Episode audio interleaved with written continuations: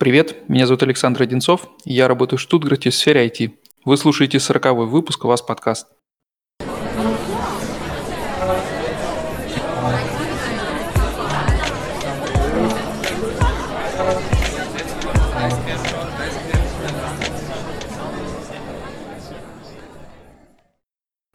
Сегодня, наконец-то, снова мы записываем наш айтишный выпуск. И сегодня действительно Жени с нами нет, потому что, ну, темы, которые мы сегодня будем обсуждать, э, вряд ли его тронут, и он сможет э, поучаствовать как-то в обсуждении. Э, поэтому сегодня у нас в гостях Галия Габитова, э, насколько я понимаю, ты работаешь э, аналитиком э, в одной из э, немецких фирм. Ну, об этом мы еще поподробнее позже поговорим. А для начала, ну, расскажи немного о себе, как ты попала в Германию, как давно ты здесь и чем ты занимаешься. Привет. А, я в Германии с 1 июля 2018 года. А, изначально приехала сюда на стажировку в Технический университет Берлина как студент-аспирант Санкт-Петербургского политехнического университета. Вот, стажировка была на полгода. Вот так мы попали в Германию. Вот, затем а, мой муж нашел работу, затем я нашла работу. Это вот в плане виз, потому что это очевидно, что всегда на стажировку конечная виза. Вот. Это, извини, что перебью, это какая-то программа по обмену между вашими университетами была? Или это что-то такое, на что может откликнуться, в принципе, студент или аспир... ну, не студент, аспирант в данном случае, э, любого российского вуза? А, нет, это между нашими университетами было партнерство, это не обмен, то есть вместо меня никто не поехал в университет политехнический. А, это в рамках э, двухстороннего партнерства между этими двумя университетами аспирантам можно ездить э, туда и обратно. Вот, по-разному. А повтори еще раз, какой э, вуз э, именно питерский? Питерский, Санкт-Петербургский политехнический университет имени Петра Великого и в Берлине технический университет Берлина. И Их эта программа, она, она постоянно действует, да? То есть, ну, если вдруг нас слушают кто-то, кто в этом университете учится или проходит аспирантуру, да. то... Да, угу. Действовала, да, постоянно. Это только для аспирантов или также там для тех, кто магистр для или даже... насколько я знаю, э, для магистров, да, и бакалавров там даже побольше, наверное, было условий, как раз там подольше поехать, может быть, на год. Но так как я не была студентом в этом университете, то есть я там только аспирантуру а, заканчивала, то я не могу точно сказать, к сожалению. Но у них вот на сайте как описано, так на самом деле есть. Вот, по крайней мере, для этой программы так было. Вот все условия соответствуют тому, что есть. Ну, отлично. Если есть такая возможность, надо ей, конечно, пользоваться. А, и классно, когда вот такие вот программы между университетами действуют. А, тем более, я так понимаю, в Германии это тоже не последний технический вуз, а, который в Берлине. Хорошо, если есть такая возможность. Но да. ты, я так понимаю, в России уже работала на, на момент обучения в аспирантуре? Или как это правильно? Да, наверное, да, не обучение, а как-то прохождение аспирантуры. Все-таки уже аспиранты, наверное, не учатся, а скорее какой-то научной деятельностью занимаются, но я тут не силен в, этом, в этой сфере, могу ошибаться. Э, поправь меня, если я э, что-то не так говорю. Э, но на тот момент ты уже работала где-то и, и по специальности, да. насколько я понимаю. Да, я работала, и аспирантура у меня была заочная, и сейчас, так как новый стандарт вышел по аспирантуре, по-моему, с 2000, если не ошибаюсь, 2014 года, то в аспирантуре и учатся тоже. То есть там у меня были сессии, я сдавала зачеты, экзамены, вот, то есть там и учатся тоже, и лекции были в первом, на первом году, на втором даже. Вот. Да, я работала, э, работать начала на полставки во время еще магистратуры там, с 2011 года на заводе, и потом уже на полный день с 2014-2013 года. Вот, в той же сфере, где я сейчас работаю, это PLM, Product Lifecycle Management. Вот.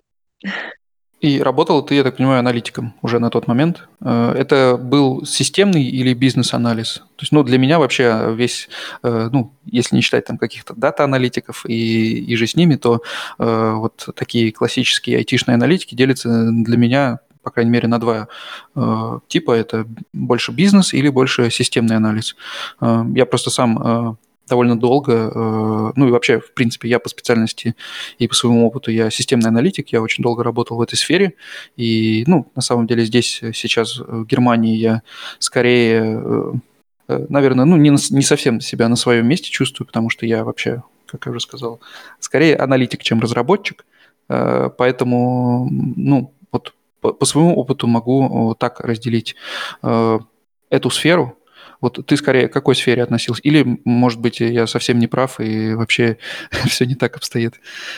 Да, это несколько не так обстоит в, в этой области, по крайней мере, в тех проектах и местах, где я работала. Не называлось это никогда для меня аналитиком. Последний раз это называлось консультант Пиле. Сейчас у меня должность называется старший технический архитектор. Вот.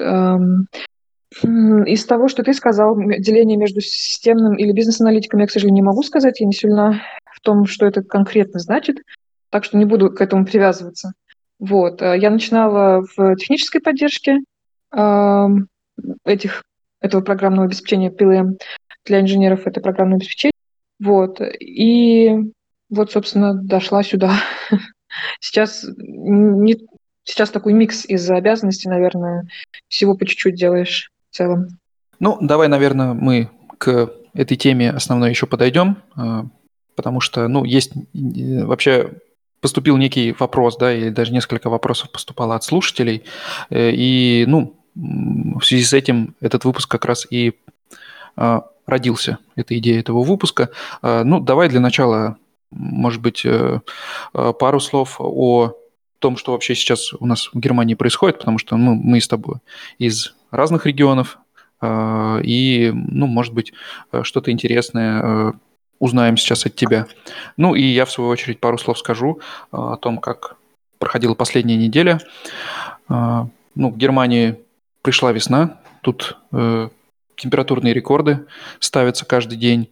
У нас уже нормальным здесь температура дневная там плюс 16, плюс 17. И я слышал, что вроде бы с конца 19 века такой э, высокой температуры в феврале э, не было. На прошлых выходных э, мы с семьей, с женой и дочкой съездили в Баден-Баден, наконец-то добрались, хотя, казалось бы, этот город буквально в часе езды от нас и довольно известный, крупный курорт. И там действительно все выглядело как на настоящем курорте. Там было очень много людей, там было очень тепло, и э, в, в общем и целом можно было даже на секундочку забыть, что сейчас локдаун, и то, что вообще-то, ну, полагается всем сидеть дома и никуда не выходить. Так что, да, Баден-Баден всем рекомендую.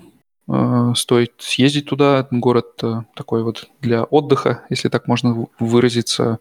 Э, очень зеленый, очень много парков. И несмотря на то, что всякие лечебные и курортные места закрыты, но все равно это стоит того. Просто даже погулять и посидеть в одном из многочисленных парков на траве, а, поесть э, что-то э, из многочисленных э, кафе и ресторанов, которые сейчас работают на вынос. Больше всего, наверное, за эту поездку меня поразило количество русских. И у меня где-то в подсознании была такая мысль, я не знаю, откуда она появилась, что в Баден-Бадене много русских, но я не ожидал, что настолько. То есть, ну, каждый второй, наверное, кого ты встречаешь на улице, он, э, ну, разговаривает э, на, на русском. И это действительно прям удивило, хотя, казалось бы, даже в Штутгарте русских довольно много, и уж чему удивляться после этого. Как у вас в Баварии? Я так понимаю, погода такая же или даже теплее? Э, да, как... здесь сейчас очень тепло стало. У нас было прям плюс 16-17 на выходных. Правда, вот сейчас прогноз обещает на выходных как раз похолодание на этих, там плюс, да, плюс 8-9. У нас, да, тоже карантин, наверное, как ты слышал, один из а, самых жестких был. Мы начали здесь введение обязательно ношения FFP двух масок, FFP2 масок. А, но у нас это отменили э, комендантский час. Вот, то есть после 9 можно гулять. В целом, да, погода стала лучше, и это даже морально легче ощущается дома сидеть работать. Да, я уже, в принципе, освоил снова балкон. Э, после зимы его, так сказать, распаковал, и уже там в течение дня, наверное, большую часть времени работаю на балконе. Ну что ж, хорошо, что погода радует, но давай, наверное, перейдем постепенно к основной теме нашей. Э, я сейчас э, озвучу вопрос, который задал один из слушателей. Вот, это был один из последних вопросов наших, который как раз и сподвиг на запись этого выпуска. Здравствуйте, очень нравится ваш подкаст. Спасибо вам большое за то, что делитесь новостями своим опытом. Это действительно очень полезно. Спасибо за отзыв. У меня такой вопрос. У вас э, были разные истории разработчиков, которые э, релацировались в Германию. А планируется ли выпуск про другие направления IT и успешные кейсы релокации? Было бы очень интересно послушать про тестировщиков, аналитиков, продуктологов и так далее. Так как сам, сама работаю тестировщиком, было бы интересно послушать историю успехов коллег по цеху. А, ну, к сожалению, э, всех, весь ассортимент представленных здесь профессий среди людей, которых можно было бы позвать к нам в подкаст, не нашлось, но э, спасибо Галие, которая согласилась поучаствовать в этом выпуске. Она как раз представляет, наверное, э, будешь сегодня отдуваться вот за, за э, те профессии, которые также за десятки на разных профессий, которые входят в IT, но не являются чистой разработкой. Действительно, мы много разговаривали и много обсуждали перспективы и переезд, поиск работы от лица разработчиков, неважно, backend, frontend, э, неважно какой язык, Java, C++, э, но мы никогда не касались э, напрямую таких профессий, которые, ну, которых на самом деле довольно много в этой сфере, но которые не связаны напрямую с разработкой. Мне кажется, главная вообще проблема для подобных профессий, я сейчас не говорю там про тестировщиков или про сисадминов, где, в принципе, наверное, э, все проходит более-менее похоже с тем, как э, это проходит у разработчиков, но к этому мы еще вернемся, я расскажу о своем опыте. А вот что касается продуктологов, аналитиков, архитекторов в твоем случае,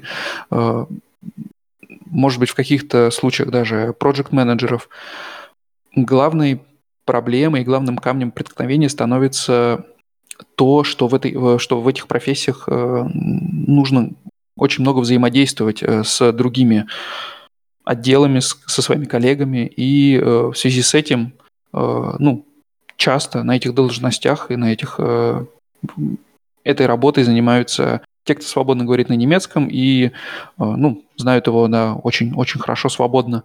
Э, и, или те, ну, или немцы, собственно, которые там после универа, э, это как отдельное там направление э, в IT, там, системный анализ или какие-то там архитектура, техподдержка в, в, в том числе. Все эти сферы, они часто заняты как раз носителями языка в большей степени.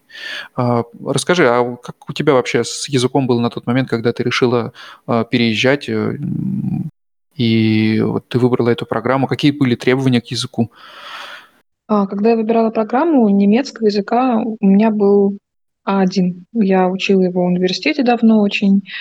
И в школе там, может быть, только счет учила, я сама ходила на курсы. А в программе требований к языку не было. Ну, на английском нужно было изъясняться, уметь, и чтобы ты понимал, тебя понимали. Вот, формальных требований в виде предоставления сертификата на тот момент не предъявлял. Сейчас я не могу сказать, как, может быть, поменялись условия. А на момент поиска работы уже, когда вот я устраивалась на эту конкретную должность, уже у меня прошел почти год, и я в это время ходила на курсы немецкого языка, начиная с А1-2, Волькскокшуле, может быть, ты знаешь про них. Это интенсивные интеграционные курсы я посещала. Это было по три часа вечером каждый день, будний, пять раз в неделю. И вот А1-2, А2-1, 2-2, Б1-1, Б1-2, Б2-1, Б2-2. Вот. Эм, посещала, потом еще делала переходный курс между B2 и C1. Вот. И собеседование, да, как ты говоришь, что нужен немецкий, собеседование проходило на английском на немецком. В моем случае это американская компания с офисом, э, с офисами их много в Германии. Так что здесь люди свободно изъясняются на английском тоже. Вот. Э, в основном немецкий нужен для взаимодействия с заказчиками, для моей роли. Это не так много у меня взаимодействия с самим заказчиком, с клиентом, вот с кем мы работаем, да, для кого этот проект делается. Так что вот. По языку так. Ну, с разработчиками, там, теми же какими-то, может быть, э, тем, кто занимается деплойментом или еще чем-то, э, какой-то поддержкой продукта. Э, взаимодействие происходит у вас на английском языке, потому что это основной язык, как бы официальный язык в компании. Правильно я понимаю? И поэтому, и потому что, например, разработчики многие в Индии, а тестировщики в Польше, и для нас, для всех общий язык английский.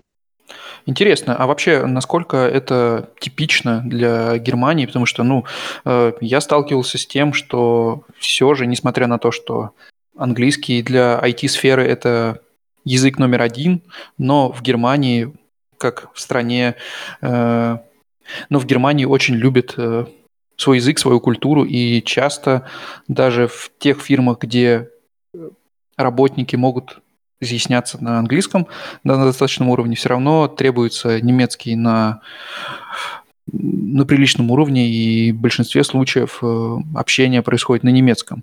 Э, я так понимаю, вот встречаются такие международные компании, где э, можно и без знания немецкого. Кстати, как кстати, насколько немецкий был обязательный? Не знаю, может быть, я прослушал, ты говорила. А, то есть э, при устройстве, если вдруг ты бы немецкий не знала, но знала бы в совершенстве английский там на уровне C1, а, ты бы могла бы получить эту работу? Или все же э, немецкий был таким вот э, обязательным требованием при устройстве? Я, я так как я проходила собеседование на английском, на немецком и на английском на обоих языках, и у меня в требованиях стоял немецкий тоже, я думаю, что на тот момент без немецкого я бы не получила бы эту работу, но я знаю, ну, у меня есть коллеги, которые работают тоже на этом проекте, не взаимодействуют с заказчиком и по-немецки не говорят на работе. Вот, то есть только по-английски. Они тоже живут в Германии.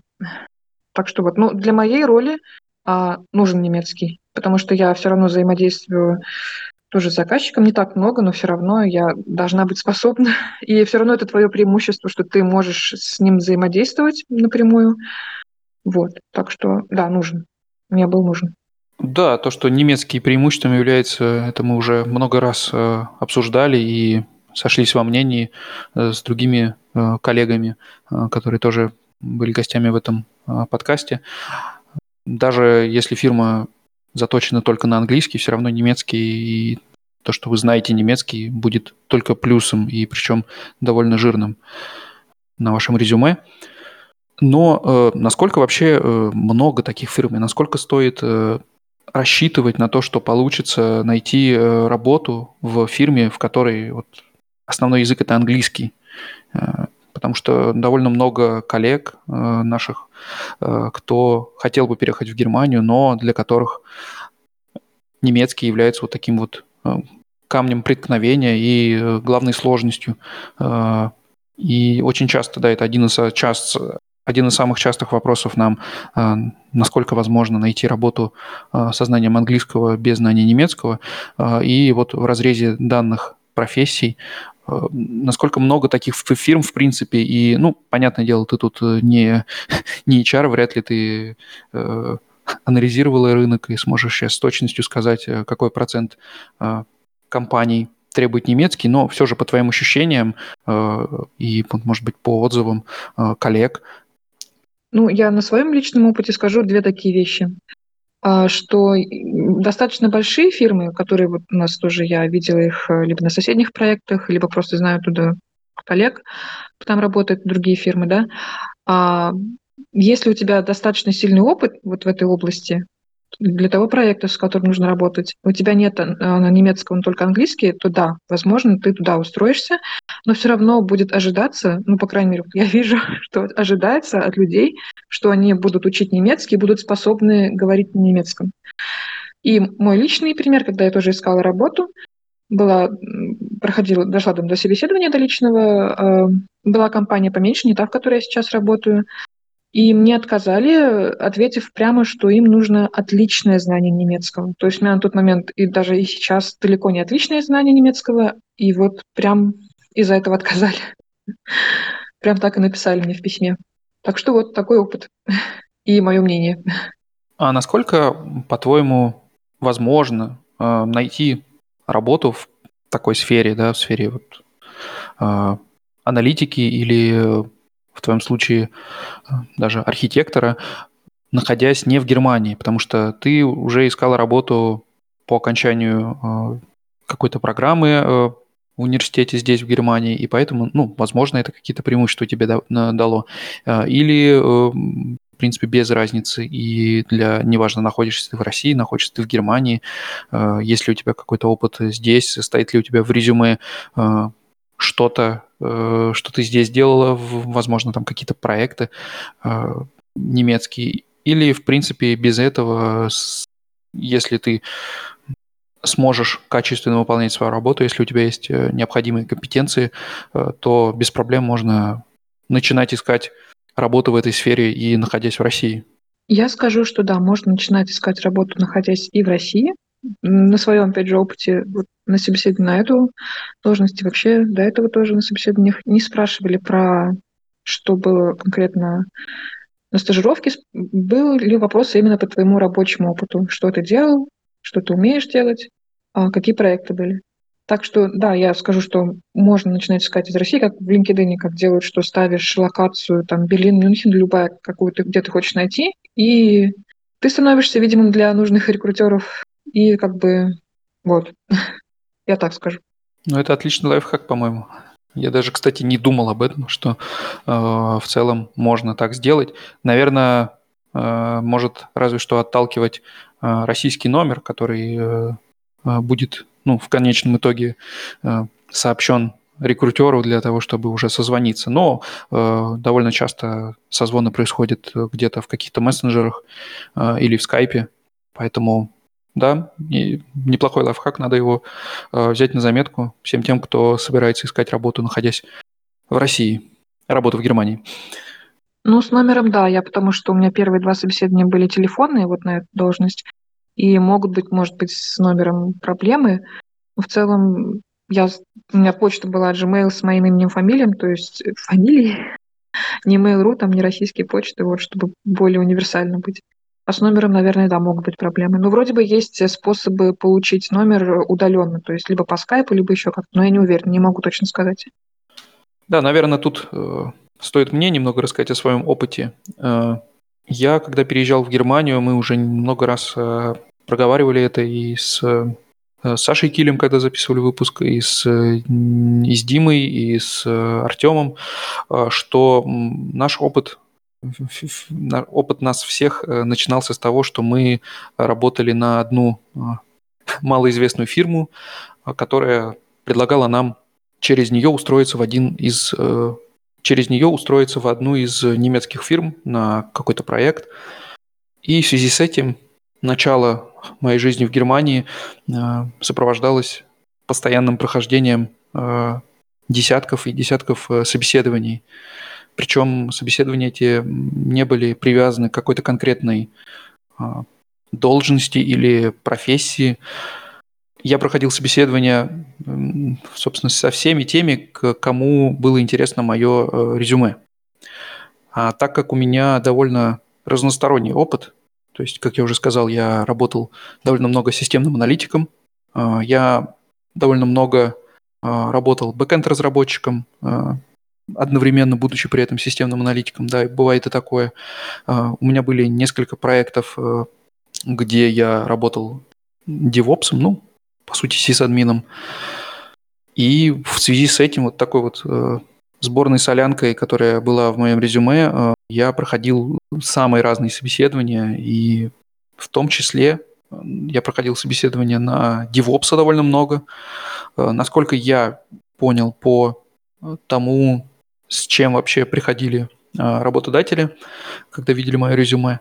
Сейчас э, довольно большая потребность, и закрывать ее нечем в хороших сисадминах ну, или девопсах, как э, это нынче принято называть.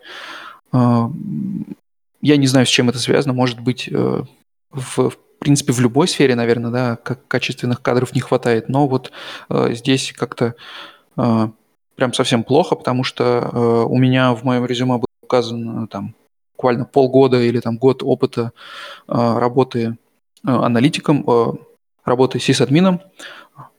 Там буквально на полставки это была такая вот э, сайт-проект, э, но при этом, э, но при этом Мое резюме пользовалось довольно большим спросом среди тех, кто готов был предложить э, работу девопса. Э, и, ну, по сути, я себя как основной, э, основной сферы, по сути, это не основная сфера для меня, поэтому было довольно необычно, то, что э, там каждое третье собеседование это было на собеседование на должность девопса или должность сисадмина. Поэтому могу сказать, что если вы работаете сейчас э, девопсом и у вас есть желание переезжать в Германию, хотите здесь работать, то я думаю, без проблем получится э, уж точно дойти до собеседования с потенциальным работодателем. Дальше зависит все только от вас. Но тут могу сказать, что немецкий в большинстве случаев э, был очень важен. Был один случай, когда я проходил э, собеседование в Альянс э, на там какой-то один из проектов. И, как оказалось, там была команда полностью состоящая из русскоязычных сотрудников – и вот это собеседование, оно превратилось прям а, в настоящий ад в лучших традициях того, как проходит собеседование в России, когда ты чувствуешь себя не в роли потенциального работника, а в роли такого экзаменуемого. А, все хотят завалить. И э, там со мной сначала отказались говорить по-немецки.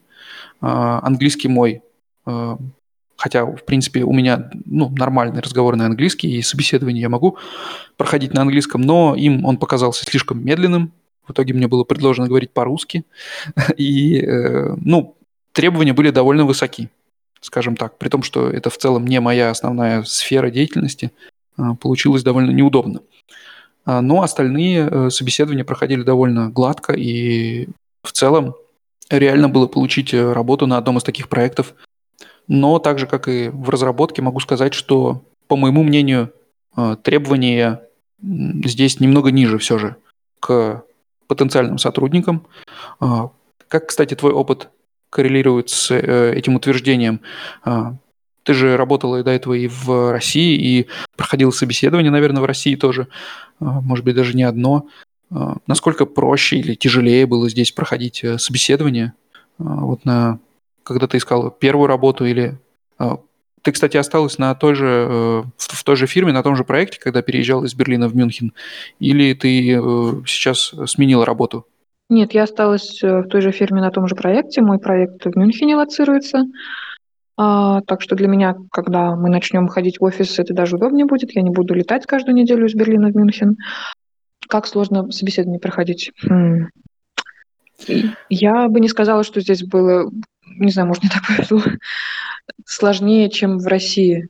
Точно так же я бы сказала. Ну, сложность, естественно, была с языком, что мне нужно было, я сама готовилась, ну, я, естественно, смотрела там и на английском, и на немецком видео, чтобы просто морально как-то подготовить, что я буду говорить на иностранном языке. И по своей профессиональной сфере я тоже для себя переводила какие-то вещи, просто чтобы не, не растеряться в нужный момент и ответить то, что от меня будет ожидаться ответить, что я знаю. Так Нет, что... тут скорее спрашиваю про то, насколько ниже требования к, ну, в профессиональном плане, а, потому что я точно могу сказать, что в разработке часто во многие немецкие фирмы а, требования ниже, чем на аналогичные должности э, и аналогичные проекты в России. То есть э, того, кого э, в России бы взяли бы там на джуновскую должность, здесь, в принципе, можно наверное, и на медла устроиться. А, я вот скорее об этом. То есть насколько было сложнее, тем более, что э, в твоей сфере, мне кажется, все же немного сложнее оценить профессионализм, потому что э, для разработчика все просто. Э, спрашиваешь там пузырьковую сортировку, даешь тестовое задание там или на месте, или э, на дом, и уже по результатам можно довольно объективно. Ну, про объективность, конечно, можно поспорить, э, но, по крайней мере, этот э, профессионализм, он исчисляемый. Его можно каким-то образом стандар- стандартизировать. А для архитектора, мне кажется, тут э, все немного сложнее. И вот так вот просто сходу корректно и объективно оценить опыт человека довольно сложно, тем более, что бывает там кто-то э, интроверт, кто-то экстраверт. Там, для интроверта, наверное, проще проходить такие собеседования, когда ты можешь там без остановки говорить о том, там, какие технологии, все, что знаешь, рассказывать, и это может там произвести какое-то хорошее впечатление. А если ты там экстраверт, например, и тебе сложно, в принципе, э, даются такие стендапы, э, то, наверное, тут э, ты можешь показаться таким менее профессиональным человеком. И это там может уменьшить твои шансы получить эту работу. А, что-то такое ты заметила, когда проходила собеседование эм, вот, в плане профессиональных качеств и оценки этих профессиональных качеств? Да, я соглашусь, что для таких ролей сложно оценить профессионализм. Например, я сама тоже была удивлена, когда мне а, предложили, не, я отсобеседовалась на просто консультант PLM, да, называлась а, роль. Мне предложили там senior technical architect с приставкой senior. Насколько я понимаю, как оценивается профессионализм в моей сфере, это количество лет опыта, работал ли ты действительно по специальности, то есть э, в моем случае это связано ли это было с PLM решениями, какие были проекты, какого размера были проекты, с какими решениями ты работал, потому что в нашей области есть э, ведущие вендоры, поставщики этих решений. Это Siemens, PTC, где я работаю, еще Dassault Systems, Autodesk. В России есть Ascon. Вот. И для них было легче, для текущего работодателя, меня немного понимать, да, с чем я работала, потому что я работала там последние четыре с половиной, пять лет с решением Siemens. Для них это уже было более-менее понятно, какого уровня у меня были задачи. Так что здесь я могу сказать так из таких параметров в моей сфере, по моему мнению, складывалась оценка профессионализма. Ну, то есть э, тут все же все зависит от того, как ты себя продашь. И проверять, ну, наверное, редко кто будет, э, то какие проекты ты проходила, то на каких проектах ты работала в России, э, и тем более, если это не международная фирма, а какая-то российская, как часто бывает, там какие-нибудь интеграторы или эм, фирмы, которые занимаются консультированием э, как раз в этих сферах. А, так что, как считаешь, если э, хорошо подготовиться э, и правильно подать свой опыт и, может быть, где-то приукрасить, то это может помочь получить некое преимущество, потому что в любом случае ну, человек, который э, иностранец, э, ищет работу, э, все равно он ну, обычно проигрывает местным на рынке труда, так что ну, грех не учить даже минимальное преимущество, ну, тем более, когда речь идет о том, как правильно себя подать и продать. Соглашусь с моментом про подачу. Естественно, нужно себя подготовить к интервью, нужно адекватно отвечать на вопросы, но не соглашусь про приукрашательство. Это может очень обернуться плохо. Мне, например, ну, я, естественно, не все вопросы, я не знала, какие у меня будут вопросы на собеседование, просто предполагала. И не все вопросы я знала, и что-то меня спросили, я прям выходила к доске и рисовала, что, что, допустим, я делала там в модели данных. Вот. Не знаю, как это там выглядело, да, какое впечатление производило, но для собственного душевного спокойствия я отвечала то, что я знала, что с чем я не работала, то я говорила, что я с этим не работала. Вот, так что это просто может очень-очень плохо обернуться против тебя же самого, когда ты устроишься благодаря приукрашательствам в резюме или на собеседовании. И еще про чек, бэкграунд-чек, э, который ты говорил, что проверяли ли проекта нет. Насколько я знаю, ну, мне никто не говорил с прошлого места работы, что кто-то звонил спрашивал. У меня не делали бэкграунд-чек, насколько я, по крайней мере, знаю, но его делают. У меня у мужа на новой работе делали бэкграунд-чек.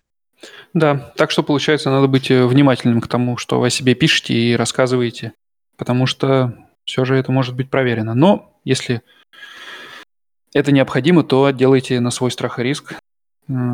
Понятное дело, что э, угли э, в ее сфере э, все довольно тесно, и, наверное, э, если такое ограниченное количество продуктов и систем, которыми вы занимаетесь, наверное, там с этим сложнее, потому что, ну, все же есть конкретные вещи, которые должен человек знать, и все такое уже менее абстрактное, когда уже привязано к продукту, и есть что спросить по конкретному продукту. А что же касается сферы э, чистого системного анализа, да, или там бизнес-анализ. Ну, бизнес-анализ вряд ли стоит вообще рассматривать, потому что бизнес-аналитики это все же а, те, кто а, там на 80% а, погружены в бизнес и очень тесно связаны с клиентами, неважно, внутренние или внешние, как здесь это называется, фахберайх, может быть, внутренним клиентом, ну или какой-то внешний заказчик. В любом случае здесь э, будет требоваться очень высокий уровень э, знания языка.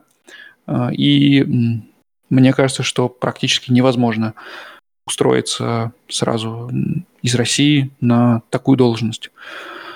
Э, что же касается системного анализа, тут все сложнее, потому что все зависит от конкретной фирмы. Где-то это может быть ближе к разработчикам, ближе к системе самой. И тут, наверное, будет попроще для экспата найти какую-то а, подходящую вакансию. А, бывает э, то, что системный аналитик на самом деле оказывается тем же самым э, бизнес-аналитиком и системным в лице, в одном лице. Так что э, тут надо ориентироваться, наверное, все же на конкретную фирму и на конкретные требования. Но от себя могу сказать, что несмотря на то, что у меня есть ну, 3 плюс даже почти 4 года опыта работы системным аналитиком в разных фирмах. Я ни разу не, подклю... не получал э, отклика от э, потенциального работодателя с предложением э, вакансий в этой сфере. Э, и был период, когда я активно искал работу в этой сфере, и ни разу со мной не связались. Так что из этого делаю вывод, что, скорее всего, все эти работы, они, э, все эти вакансии э, больше подходит для тех, кто уже какой-то бэкграунд здесь в Германии имеет. Например, э, как мне кажется, неплохой вариант будет поработать немного, там, буквально с полгода, год в какой-то другой сфере, там, тем же тестировщиком или, если есть соответствующие компетенции, разработчиком, и потом уже искать работу, которая больше соответствует там, вашим желаниям или вашим компетенциям в сфере там, системного анализа или в сфере продуктового менеджмента. Но продукт, продукт менеджмент, наверное, это вообще отдельная тема здесь. А, вряд ли я смогу что-то дельное сказать на этот счет. А, кроме того, что ну, вся работа проект менеджмента в основном состоит из встреч постоянных, которые в Германии умножатся на, на 2 или даже на 3. Здесь, наверное, вообще из встреч э, ПМ не вылезает. Так что без свободного немецкого там делать нечего. Может быть, у тебя Можно? есть еще... А, да-да-да, конечно.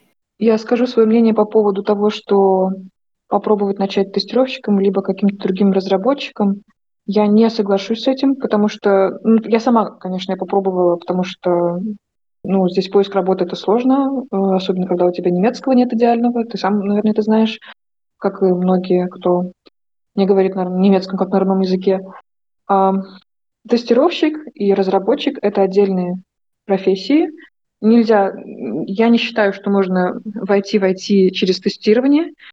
Ты либо ищешь то, чем ты занимался до этого, в чем у тебя опыт, и чем ты сам хочешь дальше заниматься, и тратишь свое время на поиск работы, это тоже очень много времени занимает, в этих областях, в нужных тебе фирмах, либо ты тратишь свое время и время этой фирмы впустую на вот эти полгода-год.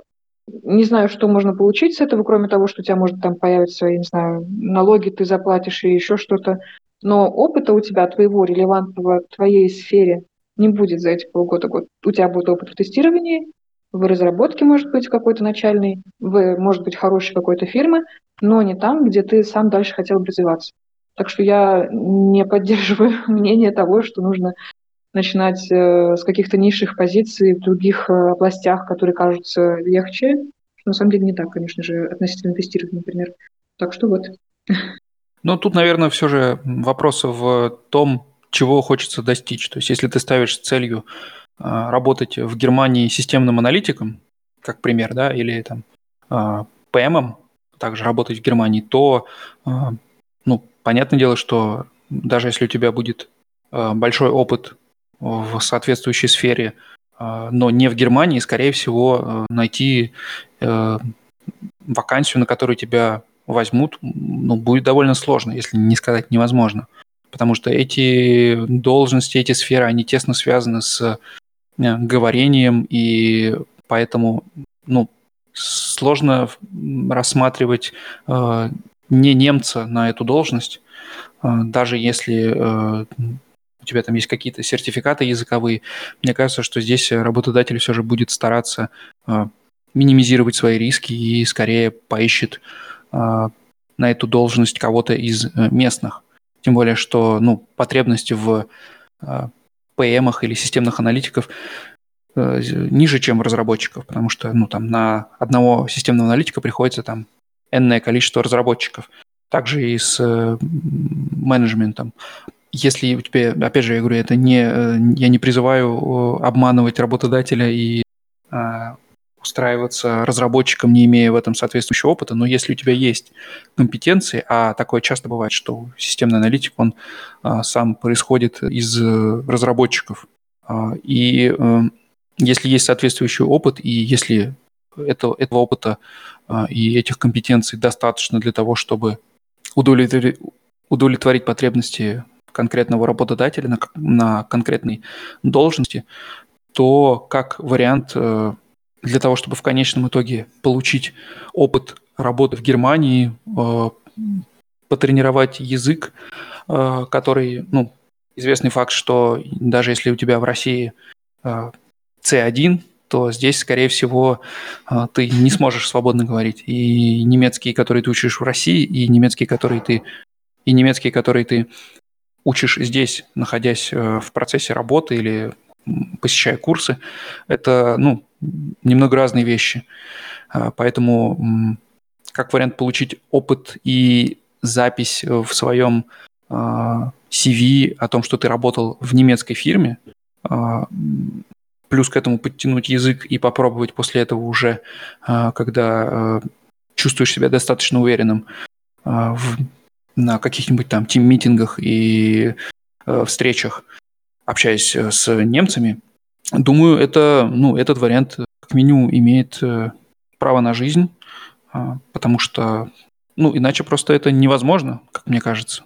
Ты э, не обращал внимания на то, что, и, может быть, опять же, я могу ошибаться, и э, ты сейчас развеешь э, эти мифы, э, но я сталкивался с тем, что э, все, кто работают э, э, и в отделе аналитики, те, кто занимается системным анализом, те, кто работают э, с заказчиками э, и э, те, кто занимается project менеджментом, они почти всегда, там, в 99% случаев это носители языка. То есть, ну, не буду говорить немцы, потому что бывают, конечно, там люди, которые переехали откуда-то в Германию там 20 лет назад, но это люди, которые здесь живут всю свою жизнь. И это помогает им, да, в... потому что речь, наверное, не только о том, насколько ты правильно, грамматически и э, насколько много слов э, ты знаешь и можешь использовать в разговоре. Здесь же, наверное, речь все же еще про Э, некий бэкграунд, да, там, э, насколько ты понимаешь там э, какие-то шутки, насколько ты можешь что-то там между строк читать, когда ведешь какой-то там сложный диалог с заказчиком. Это для таких профессий, где разговор и личная беседа – это один из основных таких вот источников получения нужной информации. Будешь там либо на бумагу переносить, либо в джиру, либо там напрямую своим э, разработчикам, э, это тоже ну, очень важно. А это, находясь в России, ты не сможешь никак получить. Э, у вас на проекте э, люди, которые вот общаются с заказчиками, и, ну, ты говоришь, ты так, не так много общаешься с ними, а те, кто вот большинство времени общаются с заказчиком или те, кто ведут проекты, э, они же, они же немцы, и они носители языка в большинстве своем.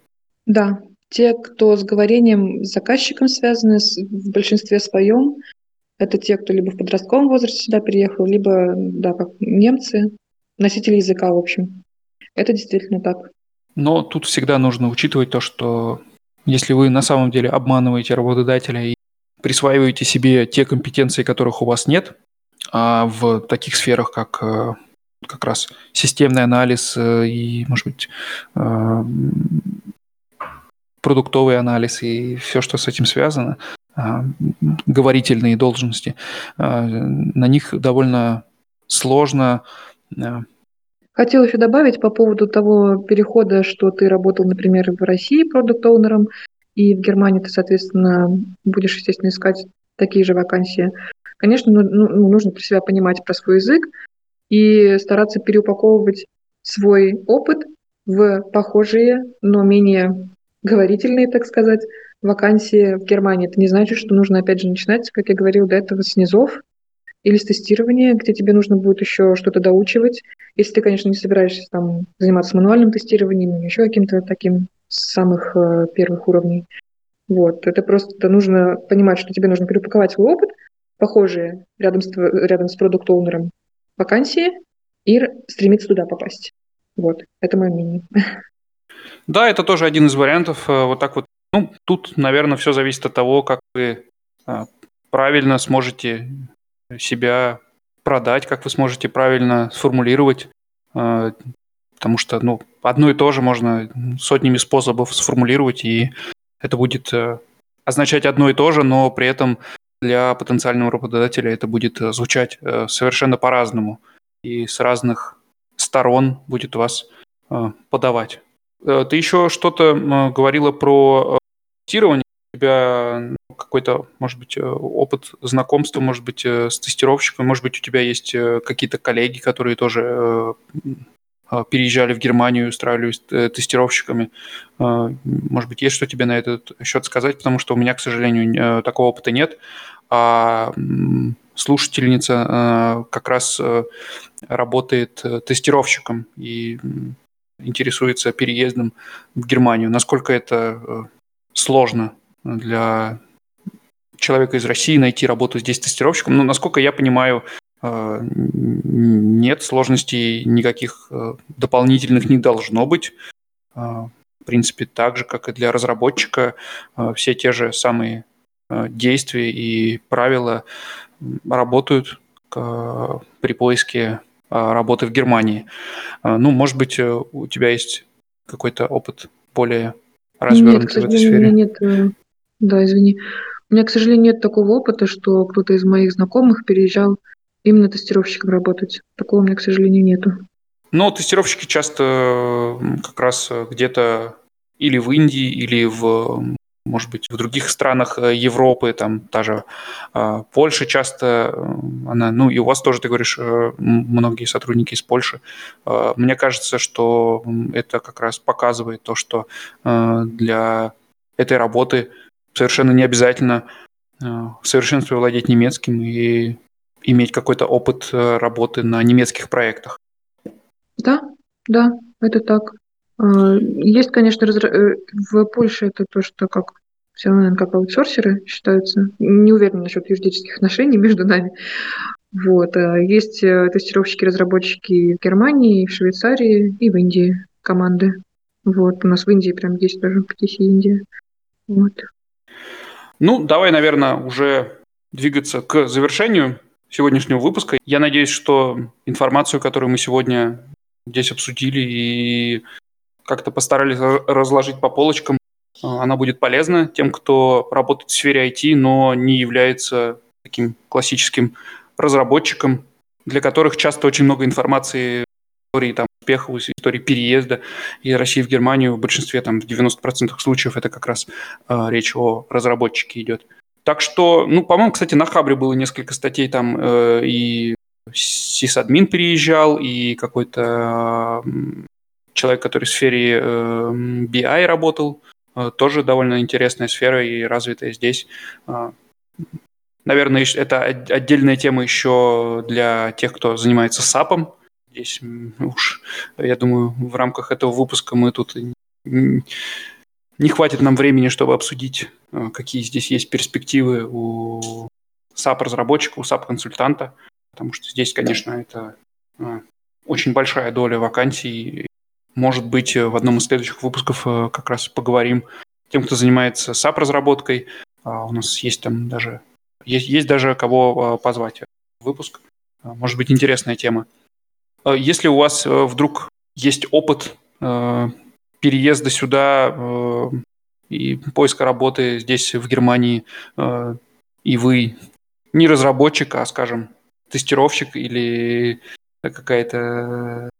Если у вас есть э, релевантный опыт тому, что, э, мы сегодня обсуждали, то э, пишите через бота или через Google форму, пишите нам, мы обязательно свяжемся с вами и, возможно, сделаем один из выпусков, посвященный как раз этой сфере, потому что ну, тут важен как раз личный опыт, и было бы интересно послушать этот личный опыт, как вот сегодня мы э, послушали э, э, и обсудили. По-моему, очень продуктивно получилось. Не забывайте ставить оценки на тех платформах, где вы слушаете нас. Apple подкасты или Google подкасты. Отзывы. Там же отзывы в Telegram-бота. Каждому выпуску в Телеграме есть комментарий, где ну, общаются люди, делятся своим мнением и присоединяйтесь. Там всегда можно указать, э, где мы были неправы, э, и, ну и также сказать, что вам понравилось э, в одном из наших выпусков. Так что ждем. Следующий выпуск, надеюсь, что уже будет с Женей, как обычно. А на сегодня все. Большое спасибо тебе, э, Галия, что пришла и обсудила эту тему. Э, может быть, в будущем э, будут еще какие-то темы интересные тебе и которых тебе хотелось бы рассказать. Не стесняйся, приходи к нам. Мы рады наших гостей видеть снова и снова. Тебе спасибо большое за приглашение. Было очень приятно пообщаться. Да, всем спасибо. Всем пока.